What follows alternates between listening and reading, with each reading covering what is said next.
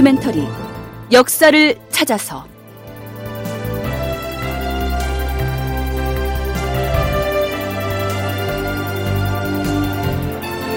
제 474편 농사직설을 편찬하다.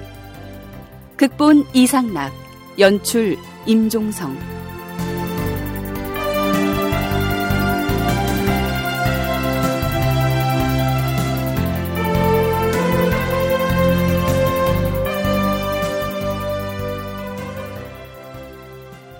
여러분 안녕하십니까? 역사를 찾아서의 김석환입니다. 세종 11년 서기론 1429년에 해당하는데요. 이때 5월 16일에 총재 정초가 서책 한 권을 세종에게 바칩니다. 전하, 신등이 전하의 어명을 받아 집필을 시작한 서책이 완성되어서 드디어 찬술하게 되었사옵니다. 삼가 주상 전하께 바치나이다. 어허, 그래요? 그간 노고가 많았습니다. 어디 보십시다. 이때 정초가 세종에게 바친 서책이 바로 조선에서 펴낸 최초의 농업 관련 서적인 농사직설입니다. 우선 정초 등이 찬술한 농사직설의 서문 일부를 살펴보기로 하죠. 농사는 천하의 대본이다. 예로부터 어질고 지혜로운 군주로서 농사에 힘쓰지 아니한 사람이 없었다. 삼가 생각하건대 태종 대왕께서는 일찍이 신료들에게 명하시어 옛날 농서로서 절실히 쓰이는 말들을 뽑아 향언으로 줄을 붙여 판각 반포하게 하심으로써 백성을 가르쳐서 농사에 힘쓰게 하시었다. 자, 우선 여기까지의 내용을 보면 이전의 왕인 태종 시대에도 농서가 있긴 했지만 그것은 옛 중국의 농서에서 필요한 부분을 발췌해서 향언, 즉 우리식의 이두로 줄을 달아서 풀어 쓴 것이었다. 이런 뜻입니다. 농사직설 서문의 그 다음 내용을 보면 세종이 왜 이 책을 찬술하도록 지시했는지 그 목적이 나타나 있습니다. 우리 주상 전하께서는 오방의 풍토가 같지 아니하여 곡식을 심고 가꾸는 법이 각기 적성이 있으므로 옛 글과 다 같을 수 없다 하시고 여러 도의 감사에게 명하여 주현의 노농들을 방문하게 하여 농토에서 이미 시험한 증험에 따라 갖추어 아뢰게 하시었으며 농사직설 서문으로 어, 그 세종실록에 실려 있는 기사를 보면 세종이 농사직설을 펴낸 배경에 대해서 살펴볼 수가 있는데요. 첫 번째로 고려 시대 그리고 조선 초에 이르기까지 중국 농서를 뭐 그대로 활용을 하던가 또는 번안해서 활용하는 단계를 벗어나야 되겠다는 생각을 하고 있습니다. 그거는 어째서 그러냐면 중국과 조선의 풍토가 다르다 는 파악을 하고 있어요. 그래서 요거는 세종이 즉위 초기에도 그런 그 언급들을 하는데 오방의 풍토가 다르기 때문에 그에 따라서 농사 짓는 법도 달라야 된다. 한림대 염정섭 교수의 얘기를 들어봤습니다. 오방, 곧 각 지방마다 그 풍토가 다른 터에 옛 중국의 농서를 조선 땅에서 농사 짓는 데 활용하는 것은 맞지 않다. 그러니 조선의 각 지방에 있는 노농들을 방문해서 그들의 농사법을 파악해서 수합하라. 세종의 명이 그러했다는 것입니다. 성신여대 오종록 교수의 얘기도 들어보시죠. 조선의 건국 이념이 부강병입니다. 나라를 부유하게 하려면 무엇보다 농업을 발달시켜야 되는데 조선 사회 내부에 선진적인 농업 기술을 발굴을 해서 예, 전국에 보급하는 것이 바람직하다라고 판단했던 거죠. 한때는 그 조선 초에 농법이 중국의 강남 농법을 도입을 한 덕분에 발달했다라고 생각을 했었어요. 그런데 정근대 사회에서는 해외에 갔다 올 수 있는 거는 사실은 지배층에 국한이 되죠. 그러니까 지배층이 농업 발달시키는데 꽤 중요한 역할을 했었다라는 판단을 했었는데 거기에 대한 의문이 생긴 것이 강남 지역의 모내기 이양이라고 하는 거는 예, 우리 사회에서 이양이 처음 시작되는 거하고는 사정이 많이 다르다 하는 걸 알게 됐어요. 가령 우리나라에서 벼농사를 지을 때 모판을 만들어서 이양을 하는 방식으로 파종을 한 것은 조선시대의 지배층이 중국 강남에서 선진 농법을 배워와서 전파시킨 덕분이다. 이렇게 이해하기는 쉽지만 사실은 그게 아니란 얘기입니다. 우리나라에서 우리 사회에서 모내기를 처음 시작한 거는 사실은 국가에서는 일찍 그 벼를 심어가지고 농사 지으라고 강요를 하고 있는데 그때는 물이 너무 차서 벼 심어 놓으면은 그리고 물 돼버리면 다 죽어요. 그래서 물이 따뜻할 때까지 기다렸다가 그 중요한 다른 데는 뭐 다른 거 기르기도 하고 그러다가 물이 따뜻해지면은 그때 옮겨 심는 식으로 이 양 모내기는 물이 찬 그런 지역에서부터 먼저 시작이 되는 걸 보게 됩니다. 그 우리 사정에 맞추어서 농민들의 노력에 의해서 결국 개발이 됐다 하는 걸 알게 되고 그런데 세종도 그런 것들을 어느 정도 알았던 모양이에요. 조선시대의 농민들은 나름으로 자신이 살고 있는 지역의 기후와 풍토에 가장 알맞는 농사법을 개발해서 그 지혜를 실제 농사 현장에서 오랫동안 사용하고 있었는데 오히려 지배층의 선비들이 그 토종 농법들을 모르고 있었다는 얘기입니다. 따라서 세종은 중국의 농서는 우리 실정에 맞지 않으니 바로 그 조선 농민들의 농사 짓는 기술과 지혜들을 조사해서 책으로 묶어서 펴내라. 이렇게 지시한 것입니다. 이렇게 해서 만들어진 책이 다름 아닌 농사직설이다. 이러한 얘기죠. 자, 여기에서 세종은 전국 각도의 감사들에게 명하여 지방의 주와 현을 돌아다니면서 노농들을 일일이 방문해 그들의 증언을 파악하여 수집하도록 하라. 이렇게 명했다고 기록하고 있습니다. 여기에서 늙을 노자의 농사 농자의 노농이란 단순히 늙은 농부를 일컫는 말이 아니고요. 경험과 지혜가 많은 노숙한 농부를 의미하는 표현으로 봐야 합니다.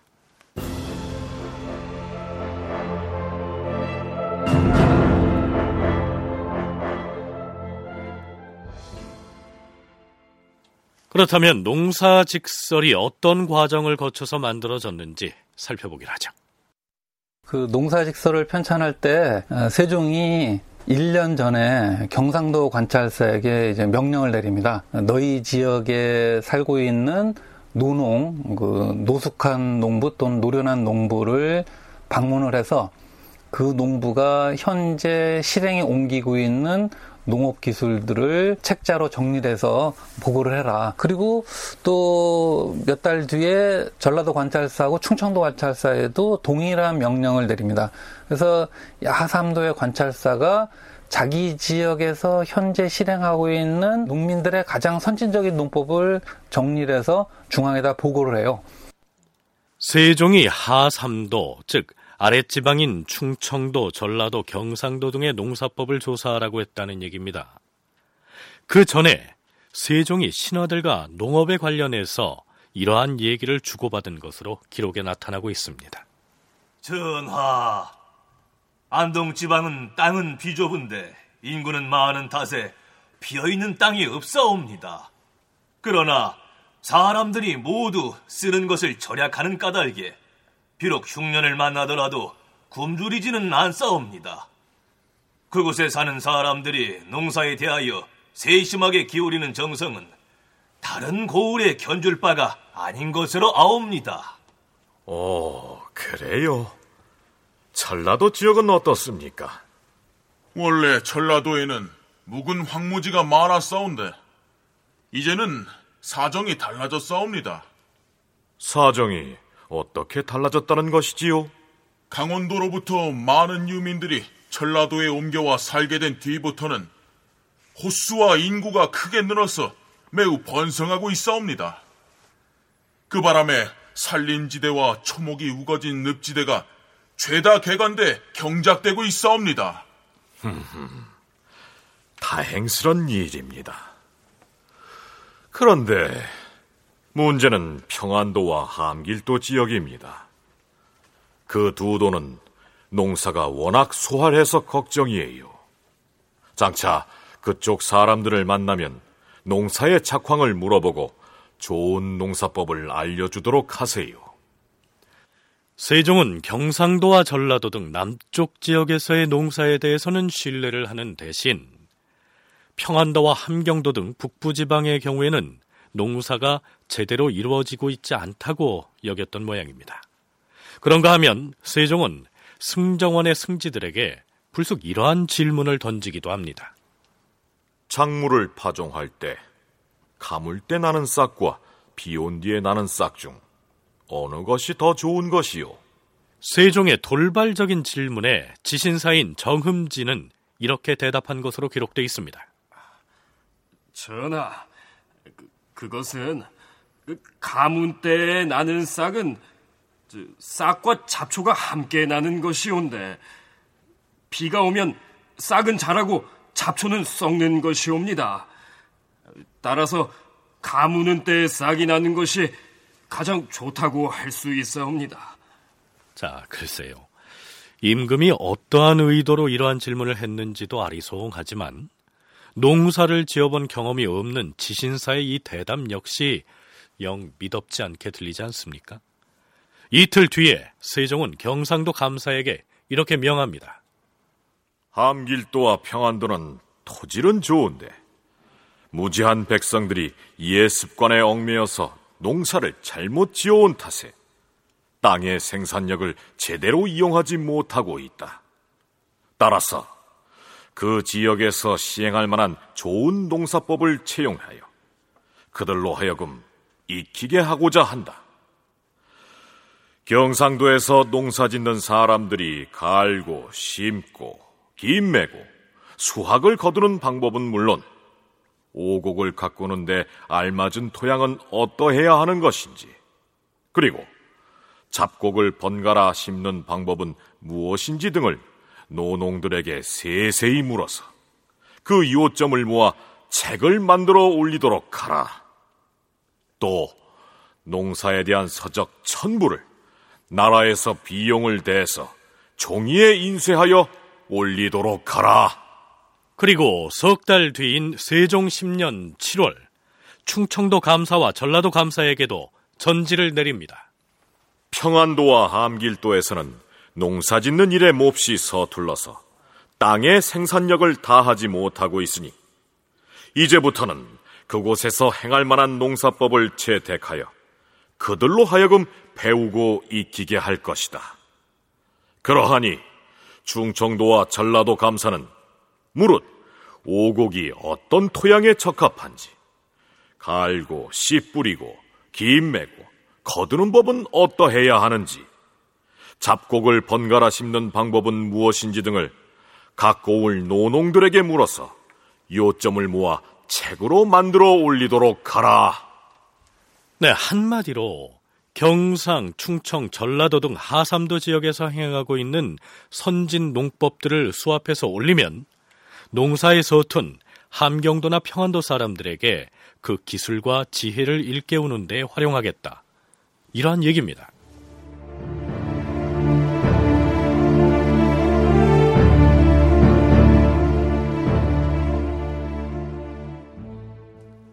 자, 이렇게 해서 충청도, 전라도, 경상도의 감사들은 휘하의 관리들을 농촌 지역에 파견해서 각각의 고을에서 농사 경험이 많은 이른바 노농들로부터 농사에 관한 지혜를 수집하게 합니다.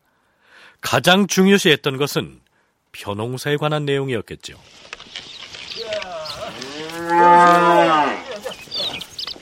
여보시오 영감. 와와와 와. 어, 그 보아하니 관아에서 나오신 모양인데 무슨 일이시오? 아, 예. 어명을 받들고서 영감한테 이런저런 것들 좀 물어보러 왔소이다. 아유, 어명이라니요? 평생 농사만 지어온 좋은 사람한테 무슨 볼 일이 있다고? 아, 영감이 평생 농사만 지어온 사람이니까 찾아왔죠. 그 지금 논을 갈고 있는데 여기 땅을 가는 이, 이, 이 쇠붙이가 쟁기 맞죠? 아닙니까? 아, 그럼 쟁기질 하는 연장이니까 그 당연히 쟁기가 맞지. 아, 이상하네요. 이 밭갈이 하는 것을 구경한 적이 있는데 밭을 가는 쟁기하고는 좀 다른 것 같은데. 밭에는 돌도 많고 또 밭작물 재배할 땐이 땅을 깊이 갈 필요가 없으니까 뭐 그냥 여기 있는 세목골 보습만 가지고 쟁기질 하는 거지만 이 노는 아주 깊게 갈아야 하거든. 아, 아 그러니까 논가리 할 때는 보습 위에다 이, 이, 이 철판을 덧붙이는군요. 이 그냥 철판이 아니라 그 이걸 벼이라고 하는 거요, 벼. 아, 벼이라. 어, 잠깐만요. 저. 내가 여기다 좀 기록을 좀 하겠습니다. 이 지필 목사 들고 들판으로 나다니는 관원은 내 오늘 처음 보겠네 그려. 아, 아, 그런데 영감, 여기 쟁기 위에 붙이는 이 벼신가 하는 것은 왜 이렇게 이렇게 한쪽으로 이렇게 휘어져 있는 것이오? 아이 그래야 이 깊게 간 흙을 한쪽으로다가 뒤집어 볼 수가 있는 거지. 아, 알겠습니다. 아주 잘 알았어요. 아, 그러면 이 땅이 작물을 재배하기에 좋은 땅인지 나쁜 땅인지는 어떻게 알수 있는 것이오? 아니 뭐 그거야 이 땅을 갈아 본 다음에 요 맛을 보면 알지. 아니, 맛을 보아요? 아, 세상에, 아이 흙을 어떻게 농사 짓는 사람들이야 흙이 양식인지라. 철로 만든 농기구를 사용하는 거는 나중에 20세기에 가서 이제 농기계가 등장하기 전까지는 매 마찬가지인데요. 근데 농기구라고 하는 거는 어떤 지역적인 어떤 농업 여건이라든지 또는 관행이라든지 이런 거에 따라서 좀 다양하게 세분화되어 나갑니다. 그런 거를 이제 조선시대의 경우에는 농사직설과 그 뒤에 편찬된 농서들을 통해서 파악을 할 수 있는데요. 농사직설에서는 이 쟁기질 하는 방법이 아주 잘 설명이 되어 있고 또 그 쟁기에 벼이라고 불리는 부속품이 붙어 있었음을 확인할 수 있습니다. 가장 중요시된 벼농사에 대해서 보면은 먼저 땅을 갈 때 가을에 추수한 뒤에는 깊게 갈아야 되고 그래서 걸음이 땅속 깊이 스며들게 해야 한다. 또 봄에 파종을 하기 전에도 다시 땅을 갈아엎는데 그때는 얕게 갈아야 한다. 하는 식으로 땅을 가는 그런 것에 대해서도 이제 구별을 하고 있고요. 그리고 땅을 갈기 전에는 땅을 고르는 방법, 어떤 땅에 농사 짓는 것이 좋으냐 하는 거 고르는 방법부터 소개가 되어 있는데 이 흙이 단 곳을 고르고 짠 곳은 피하라라고 하는데 저희는 모르지만 옛날에 농부들은 실제로 땅을 찍어서 이렇게 혓바닥으로 맛을 봤다고 알고 있어요. 네, 실제로 농사 직설을 살펴보면 땅가리 방법이란 항목에 이렇게 기술한 내용이 보입니다. 땅가리는 천천히 해야 흙이 부드러워지고 소도 필요해하지 않는다. 봄과 여름 가리는 얕게 하고 가을에는 깊게 가는 것이 좋다. 밭은 애벌가리를 한 다음 풀이 마르기를 기다려 불태우고 나서 다시 갈면 밭이 저절로 좋아진다. 거친 땅이 좋고 나쁜 것을 알아보기 위해서는 한자 깊이로 땅을 간 다음 흙을 찍어내어 그 맛을 보아서 단맛이 나면 으뜸 가는 토양이며 단맛도 짠맛도 없으면 중간이고 짠맛이 드는 것은 가장 좋지 않은 땅이다. 만일에 척박한 땅을 기름진 땅으로 바꾸려면 어찌 해야 하는 것이오? 뭐 그야 여러 가지가 있지만 뭐 척박한 땅에다 일단 녹두를 파종한 다음 무성해지길 기다렸다 갈아엎으면은 잡초도 나지 않고 벌레도 나지 않으면서 이 메마른 땅이 기름지게 되는 거라. 아, 아, 잘 알았어 영감. 아, 그럼 하던 챙기질 계속하시오. 예. 예, 예. 한편 여기는 또 다른 고을의 한 농가. 아, 그러니까 임금님께서 내리신 어명이 무엇이냐 하면 여기 모인 여러분들처럼 농사를 오래 지어 경험이 많은 분들을 찾아다니면서 농사 짓는 기술과 지혜를 듣고 책으로 만든 다음에 농사에 서툰 사람들에게도 가르쳐서 다 같이 잘 살아보자. 그런 취지로 내린 명령입니다. 하면 우리가 무슨 얘기를 해줘야 되는 것이오? 우선 벼농사 짓는 방법을 좀 알려주셔야겠는데 벼농사를 지으려면 제일 먼저 무엇을 준비해야 되는지부터 그, 그, 그 벼농사뿐 아니라 무슨 농사든지 우선은 씨앗을 좋은 놈으로 잘 골라서 그 준비를 해야 돼. 그 씨앗이 좋은지 나쁜지를 어떻게 구별한다는 말이죠? 예, 모든 곡식의 씨앗을 고르는 데에는 굵고 실한 것을 골라야 돼요. 잡된 종자가 섞여 있으면 안 되지. 아, 저, 그러니까, 그걸 어떻게 고르느냐, 이 말이지요. 우선 곡식을 키로 까분 다음에. 직접 보여줘. 아, 저기 키 있네. 저기. 그래, 그래. 한 대 빡 까불려 봐. 어? 만식어멈! 여기 퀴즈 좀 해봐라. 예. 자, 여기다 한 대박 퍼 부어보세요. 쭉정이는 키로 까불어 날려버린 뒤에 물에 담가서 위로 뜨는 것은 버리고 가라앉는 것만을 씻어내어서 충분히 말린 다음 지프로 엮은 용기에 담아 단단히 저장하여 둔다. 이듬해 봄에 파종할 때는 씨앗을 눈 녹은 물에 담갔다가 걸러서 볕에 말리기를 세 번 하거나 혹은 말이나 소의 오줌에다 씨앗을 담갔다가 걸러내어 볕에 말리기를 세 번 되풀이한다. 눈이 녹은 물을 쓰는 것이 가장 좋다라고 하는 것도 있고요. 그리고 이제 종자를 가축의 오줌물에 적셨다가 그거를 말리는 거 세 번 정도 해서 소독하는 거 이런 것들도 이제 소개를 해놓고 있습니다.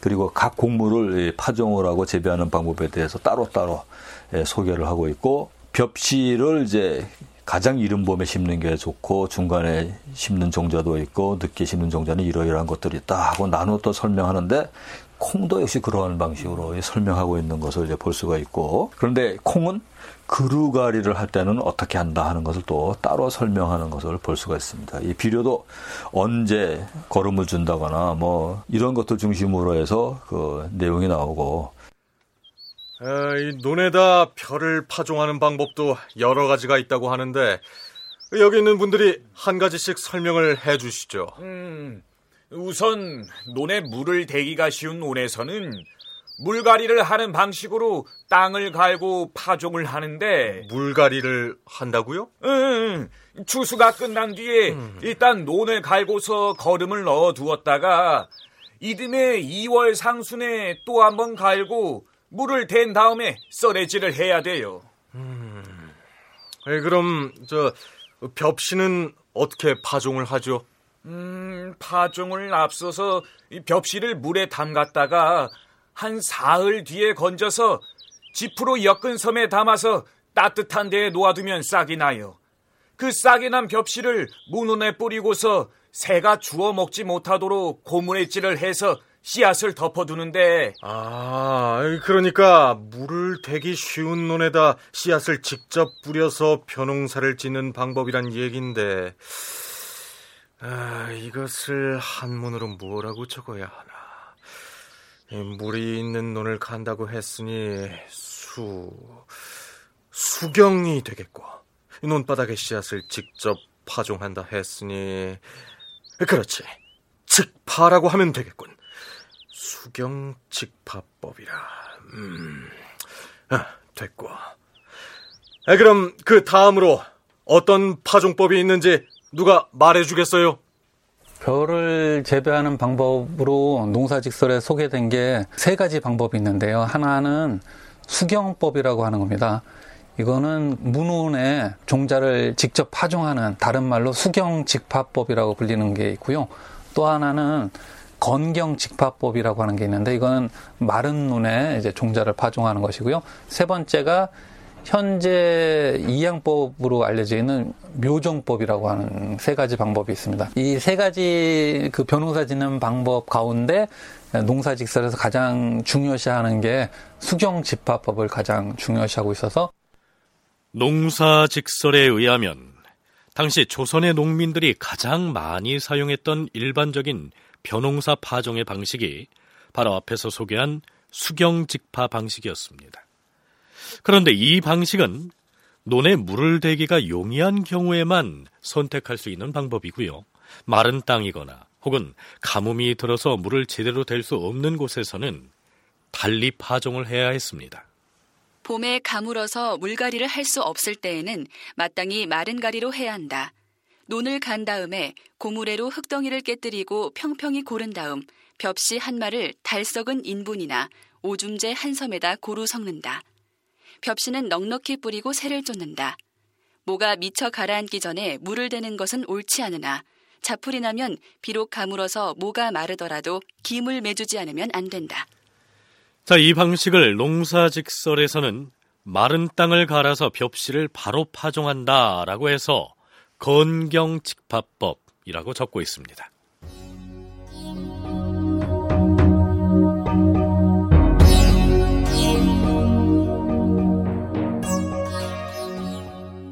자, 그리고 또 한 가지가 지금 우리 농촌에서 하고 있는 이양법이죠. 벽실을 모판에 뿌려서 키운 다음에 문온에 내는 방식입니다. 수리 시설의 상황이 좋지 않았던 이 당시에는 일반적인 방법은 아니었습니다. 한림대 염정섭 교수의 설명을 들어보시죠.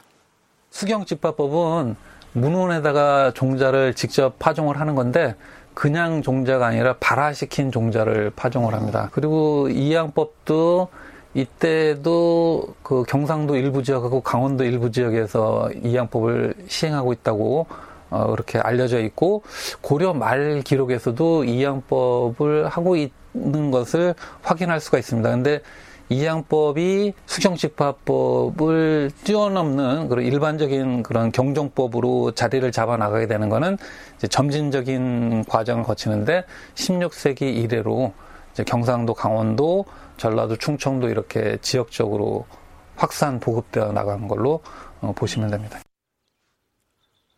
모내기로 재배하는 방법은 가뭄이 들더라도 마르지 않는 논에서만 할 수 있는 방법이지요. 2월 하순부터 3월 상순까지 논 한쪽에다 모짜리를 만들어서 모를 기르는데? 모를 낼 때는 한 포기에 모 네대 번이 넘지 않게 해서 파종을 하는데? 그 뿌리가 작근되기 전에는 물을 많이 대지 않도록 조심해야 하고. 자 그렇다면 지금 우리가 채택하고 있는 이양 방식의 재배법은 언제부터 일반화됐을까요? 성신여대 오종록 교수는 임진왜란 이후의 일이라고 얘기합니다. 15, 16세기 동안에는 그렇게 물이 찬 지역을 중심으로 해서 그 이양을 하는 그런 사람들이 좀 있었고 임진왜란이라는 전쟁을 거친 다음에 우리 사회에서 맞닥뜨린 것이 농경지의 3분의 2가 황무지가 되고 3분의 1에서만 농사 지을 수 있다는 그런 현실이었어요. 죽은 사람들도 많지만은 그게 뭐 3분의 2 이렇게 죽은 것은 아니기 때문에 살아있는 사람들이 먹고 살기 위해서는 이 좁아진 농경지를 최대한 어떻게 이용해야 되느냐 하는 사정에 이제 봉착했고 그때 남쪽 지방에서 보리와 벼를 같이 재배할 수 있는 방법이 없을까? 근데 그 산간 지역에서 모내기를 하는 것을 알고 있었으니까 그럼 모내기를 하는 동안에 그 동안에 보리를 재배할 수 있도록 하자. 그것이 실제로 가능했고 그게 가능하다는 것이 알려지면서 쭉 확산이 된간 거죠. 자, 요즘이야 보리 재배 농가가 줄었지요. 하지만 70년대까지만 해도 논에다가 보리를 파종해서 봄에 베어내고요. 그 자리에다가 모를 내어서 구루가리를 했었습니다. 같은 논에서 보리도 재배하고 이어서 벼도 재배하기 위해선 미리 한쪽에다가 모판을 만들어서 모를 키워두었다가 보리 수확을 하자마자 논바닥을 갈아서 모를 옮겨 심는 방법이 효율적이었겠죠.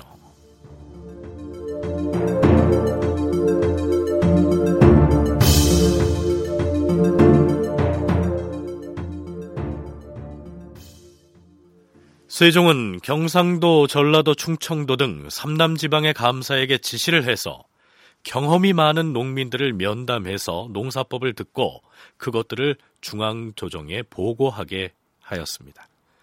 그렇게 수합된 내용들을 총재 정초등에게 명해서 한 권의 책으로 잔술하게 했는데요. 이것이 바로 농사 직설입니다. 주상 전하, 이 책에는 농사 이외에는 다른 내용은 섞지 아니하였사옵고 농사 이야기도 간략하게 정리를 하였사오니 초야에서 농사를 짓는 백성들에게 큰 도움이 될 것이옵니다. 이 책을 주자수에 내려 인쇄하게 하여서 장차 중앙조정과 지방에 반포하게 해서 백성을 인도하여 살림을 넉넉하게 하는데 이바지하도록 하라. 임금은 농사직서를 여러 도의 감사와 지방의 주, 군, 부현과 서울 안의 시직, 산직, 이품 이상의 관원들에게 반포하였다. 농사에 힘쓰고 곡식을 소중히 여기는 것은 왕정의 근본이므로 과인은 매양 농사의 정성을 쏟는 것이다. 그리고 특히 함길도와 평안도의 감사들에게 교지를 내려 명하였다. 함길도와 평안도는 땅은 넓은데 사람은 드물어서 집집마다 토전을 넓게 차지하고 있도다. 만일에 충청도, 전라도, 경상도에서 하는 것처럼 힘을 다하여 경작을 한다면 반드시 곡식이 잘 돼서 쉽게 풍작을 이룰 수 있을 것이다. 이번에 농사 직서를 찬집하여 각도에 반포했으니 성의껏 친절하게 잘 가르치고 일러서 농민으로 하여금 고루 알게 하고 관가에서도 역시 농소에 의해 갈고 심어서 백성들로 하여금 본을 받게 하라. 대개 인정이 예전 관습을 편안하게 여기고 세법을 좋아하지 아니하여 비록 부지런히 가르치고 일러도 준수하려고 하지 않을 것이다. 허나 인심이 따르지 않는다 하더라도 억지로 시키지 말고 마땅히 점차적으로 잘 달래서 농소에 있는 방법에 의하여 경작하게 하라.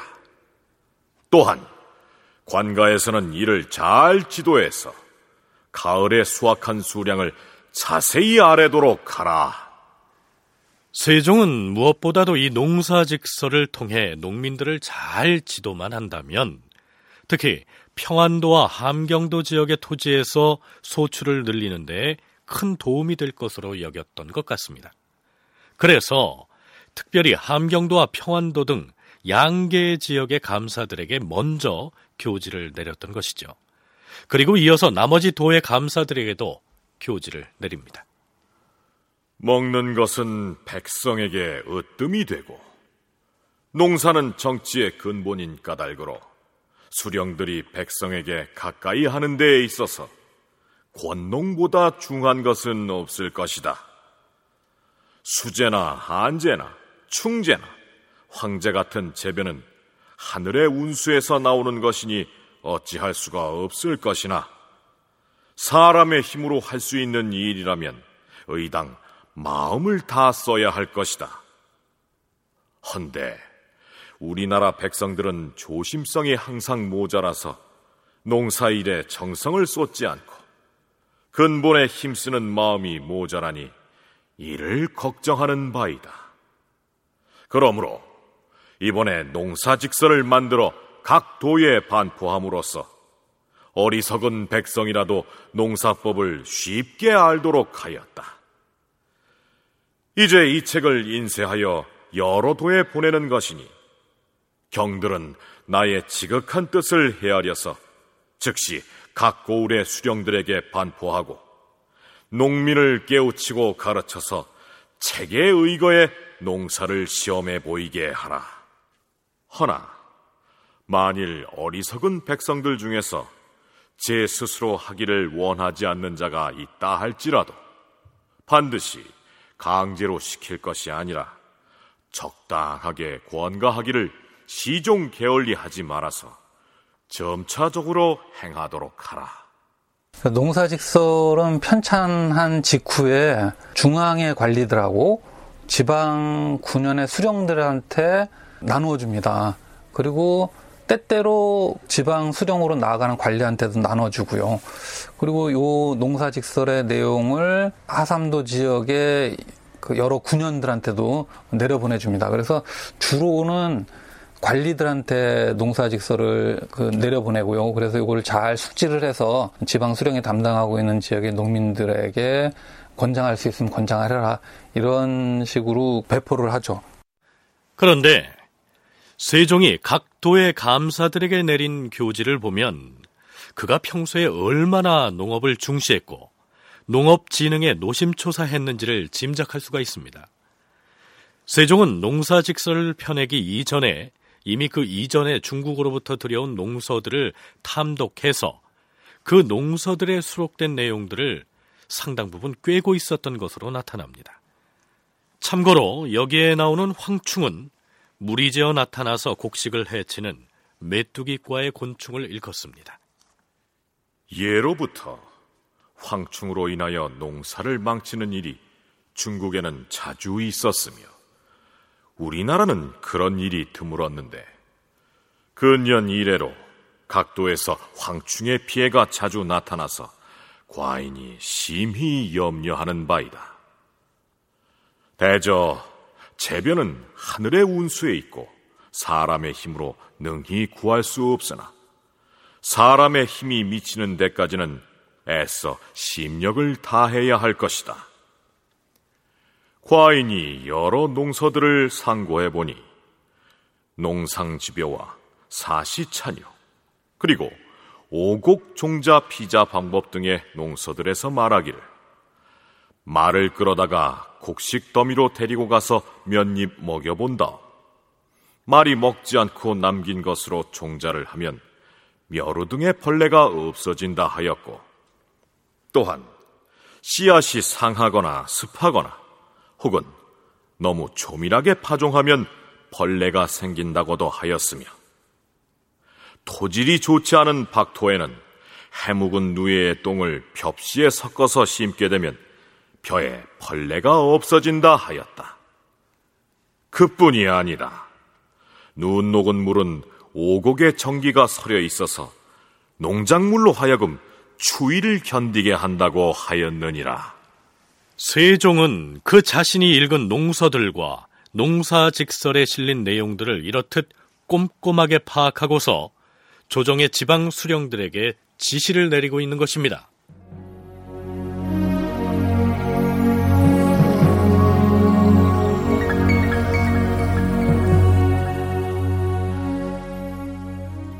자, 그렇다면 세종의 기대대로 이 농사 직설이 훌륭한 농사 지침서가 돼서 수확을 늘리는 데 기여를 했느냐? 이 여부는 좀 더 뒤에서 살펴보기로 하고요. 농사 직설에 실려 있는 다른 내용들도 잠시 살펴보기로 하겠습니다. 콩과 팥은 이른 것과 늦은 품종이 있다. 이른 품종은 3월 중순부터 4월 중순 사이에 심는다. 밭은 너무 곱게 다듬지 말 것이며 한 군데에 서너 개를 넘지 않게 파종한다. 만약 밭이 메마르면 분해를 비료로 조금 쓰되 과하지 않도록 한다. 잎이 다 지면 수확을 하는데 거두고 나서 이듬해의 일을 헤아려서 땅을 갈아둔다. 콩은 보리와 밀을 거두고 나서 그루가리로 파종하기도 한다. 보리와 밀은 신구 곡식 사이의 식량을 이어주는 접식으로 농가의 가장 급박한 식량원이다. 메마른 밭은 백로절에, 보통 밭은 추분 때에, 토질이 좋은 밭은 추분 후 10일 만에 파종하는데 너무 이르면 좋지 않다. 자, 이 외에도 농사 직설에는 참깨, 메밀, 목화 등의 재배에 관한 내용들을 싣고 있으며 시비법, 즉 거름 주는 방법 등도 곁들이고 있습니다. 농사 직설에는 이제 여러 가지 그 시비 재료를 활용을 해갖고 벼하고 뭐 밭작물에 거름을 넣어주는 그런 기사들이 들어있는데요. 나뭇가지라든지 풀 이런 거를 베어내서 어, 부숙을 시켜갖고 시비재료로 넣어주기도 하고 동물의 똥, 소나 말의 똥이라든지 이런 거를 이제 이용을 해서 비료를 넣어주기도 하는 어, 그런 거를 찾아볼 수 있습니다. 7월에 백양나무의 연한 가지나 갈나무 가지와 그 잎, 그리고 쌀이나무 등을 베어다가 작두로 썰어서 땅 구덩이 속에 쌓아놓고 외양간에 물을 뿌려서 습하게 하거나 말이나 소가 밟아서 썩기를 기다렸다가 잡곡을 파종하는 데 거름으로 주면 좋고 밀과 보리에는 더욱 좋으며 자, 여러분 6, 70년대 초등학교에 다녔던 청취자라면 실과라는 과목에서 농업에 관한 내용들을 일부 배웠을 겁니다. 벽시 고르기를 비롯해서 모내기, 논밭에 거름하기, 보리나 조나 콩 등을 구루가리 하는 방법 등등이 이 농사직설의 그것들과 좀 겹친다는 생각이 들지 않습니까? 그러니까요. 해방 이후 6, 70년대까지 우리 농촌에서 농사 짓던 방법들이 대체로 조선 전기부터 농사 현장에서 채용되고 있었음을 알 수가 있는 것이죠.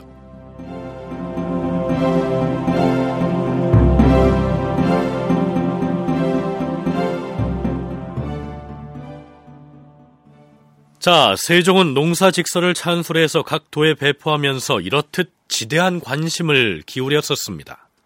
그 성과는 세종의 기대에는 좀 못 미쳤던 모양입니다. 세종 19년 7월 지난 기유년에 여러 가지 책을 수집해 농사직설을 만들어 각도에 반포하여 어리석은 백성이라도 명백하고도 쉽게 알도록 하였다. 그러나 다만 권과하는 데 마음을 덜 쓴 탓에 비록 책은 반포했으나 그 시료를 보지 못하였도다. 여기에서 세종은 농사직설이 어리석은 백성이라도 명백하고도 쉽게 알아볼 수 있게 쓰였다 라고 했는데요. 자, 글쎄요. 당시 농촌에서 농사일을 하는 사람들이 과연 한문으로 작성된 이 농서를 쉽게 읽어낼 수가 있었을까요? 당시 대부분의 농민들은 비슷한 수준에서의 각 지역별로 특화된 그런 농사 짓는 법을 갖다가 실제 농업 생산에 활용하고 있었습니다. 그런 점에서 어, 농사 직설에 담겨져 있는 내용들을 일반 농민들은 이미 다 알고 있었다고 어, 볼 수가 있죠. 그리고 농사 직설 자체가 한문으로 적혀져 있기 때문에 농민들이 직접 알 수도 없었고요. 어, 세종대 기사에 농사직설을 반포한 게 시료를 보지 못했다고 나와 있는 기사는 수령들이 이 농사직설의 내용을 잘 파악을 해서 그거를 농사 현장에 직접적으로 활용하지 어, 못하고 있는 그 수령이 제 할 일을 다하지 못하고 있는 것에 대해서 지적하고 있는 그런 기사로 생각이 됩니다. 염정섭 교수는 농사 직설이 기대한 만큼 시료를 거두지 못한 배경에는 물론 한문으로 작성됐다는 사실도 작용했겠지만 이미 거기 쓰인 내용들이 농촌에서 직접 농사를 짓는 백성들에겐 새로운 내용이 아니란 점 때문이었을 것이다. 이렇게 분석합니다. 오종록 교수의 분석도 그러합니다. 강희맹이 금양잡록이라고 하는 책을 지은 것이 있습니다. 이 금양이라고 하는 땅은 지금의 과천 지역인데 이 강희맹이 쓴 15세기 말엽의 그 내용을 중심으로 해서 쓴 그 내용을 보면은 농부라고 해서 다들 훌륭한 농부가 있는 것은 아니고 어떤 사람은 부지런하고 지혜도 뛰어나고 어떤 사람은 게을르고 또 어떤 사람은 어리석고 뭐 그렇다는 얘기를 해요. 그래서 구별을 두고는 있죠.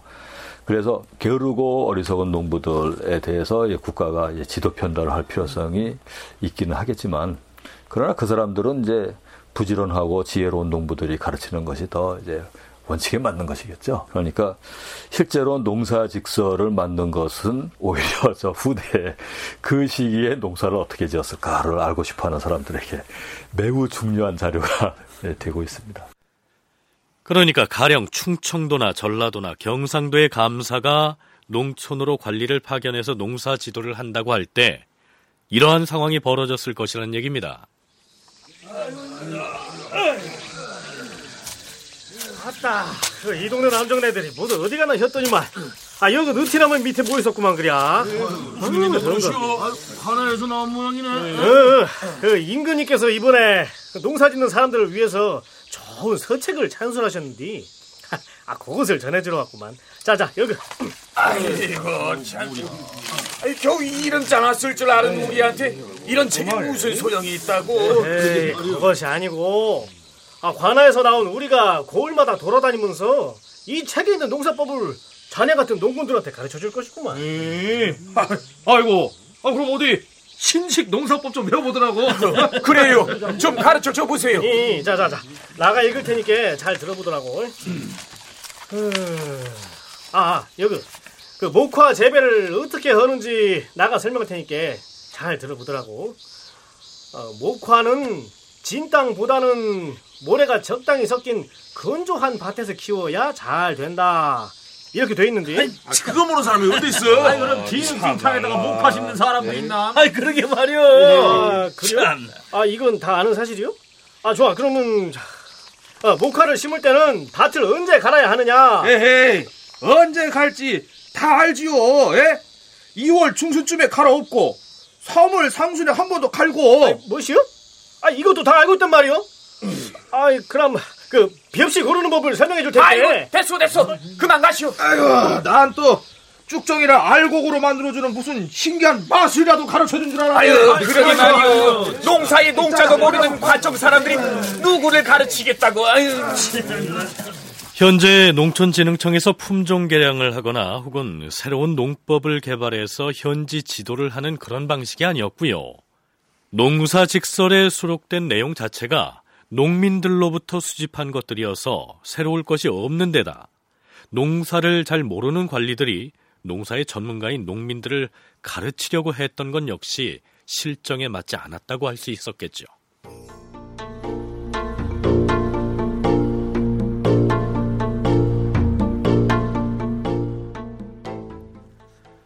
자, 여기서 잠깐. 농사 직설에는 양잠업에 대한 내용은 언급하지 않고 있습니다.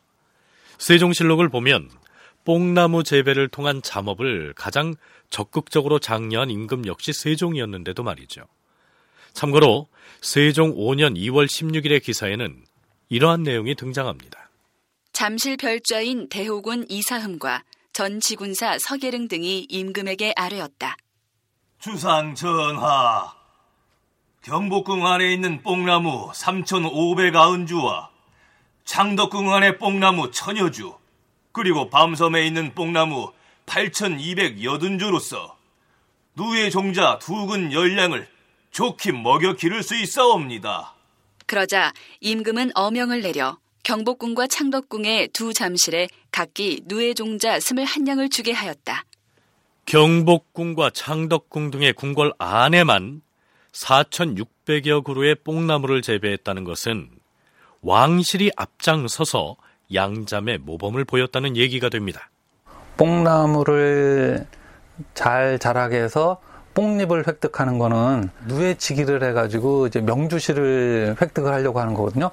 그래서 국가적인 차원에서도 잠실을 이제 곳곳마다 설치를 해요.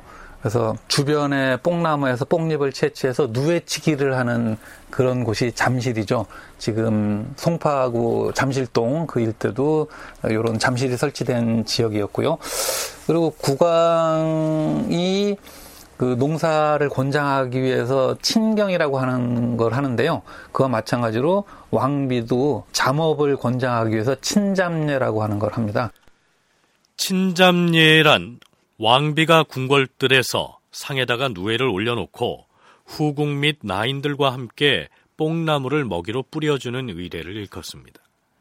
그러나 이 양잠 역시 세종이 기대한 만큼 성과를 거두지는 못했던 것 같습니다. 세종 19년 9월의 실록 기사를 보면 세종이 대신들과 이런 대화를 나누죠. 옛날 사람들은 농사 짓는 일과 누에 치는 일을 매우 소중히 여기지 않는 이가 없었습니다. 마땅히 그러했사옵니다, 전하.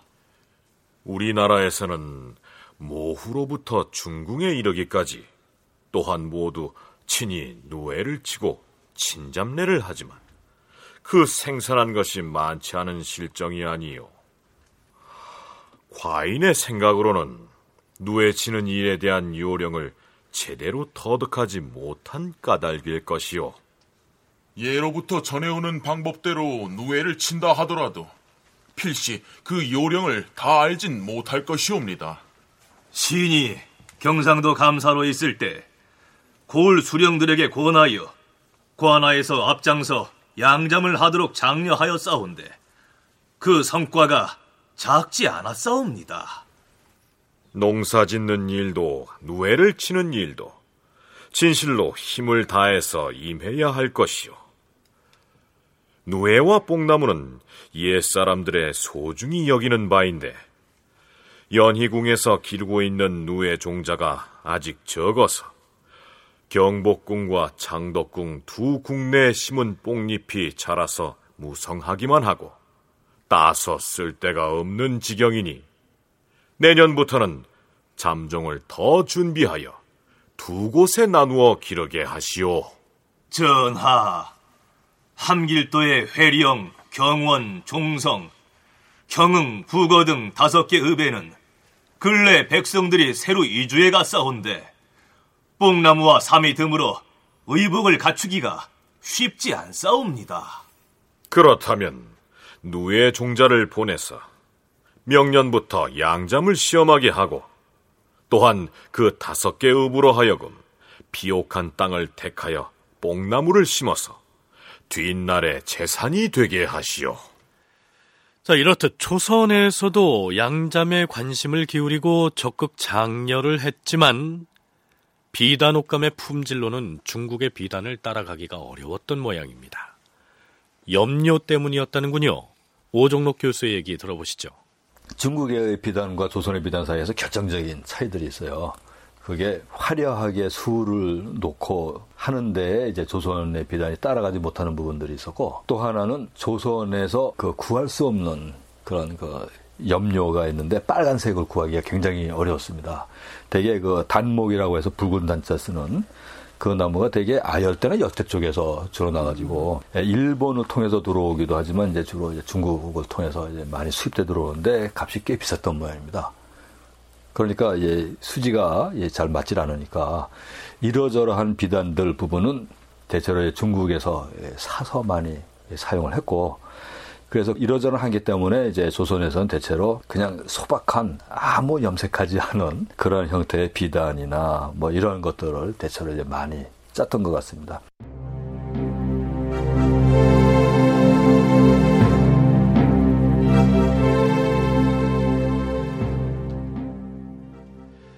자, 이제 농사 직설에 대해서 정리를 하기로 하죠. 농사 직설이 비록 그 내용이 꼼꼼하지 못하고 반포 당시엔 크게 시료를 거두지는 못했다곤 하지만 우리의 실정에 맞는 최초의 농서라는 점에서 그 가치가 가볍지 않다 하는 것이 연구자들의 공통된 의견입니다. 무엇보다 나중에 농가 집성 등의 농서가 출판될 때 바로 그 농사 직설을 기본 틀로 삼고 있다는 점에선 더욱 그렇습니다. 세종대 그 농사직설의 편찬은 조선시대 그 농서 편찬에서 아주 헌법적인 그런 지위를 갖고 있는 어떤 전범이라고 할 수 있습니다.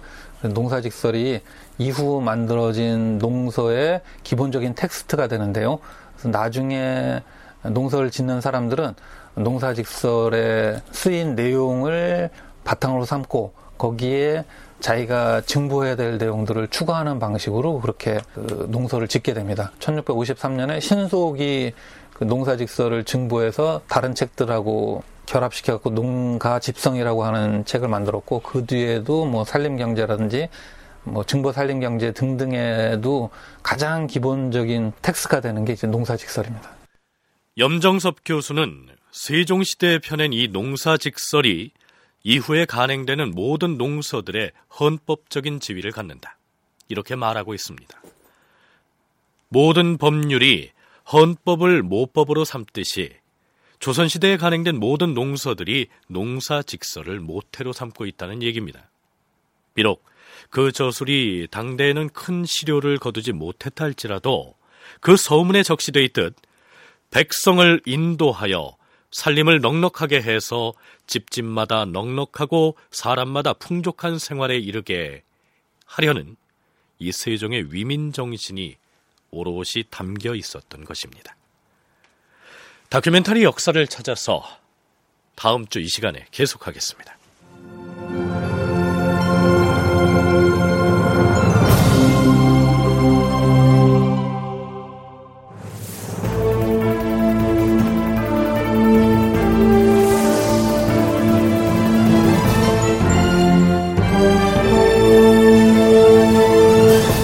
다큐멘터리 역사를 찾아서 제 474편 농사직설을 편찬하다 이상락 극본 임종성 연출로 보내드렸습니다.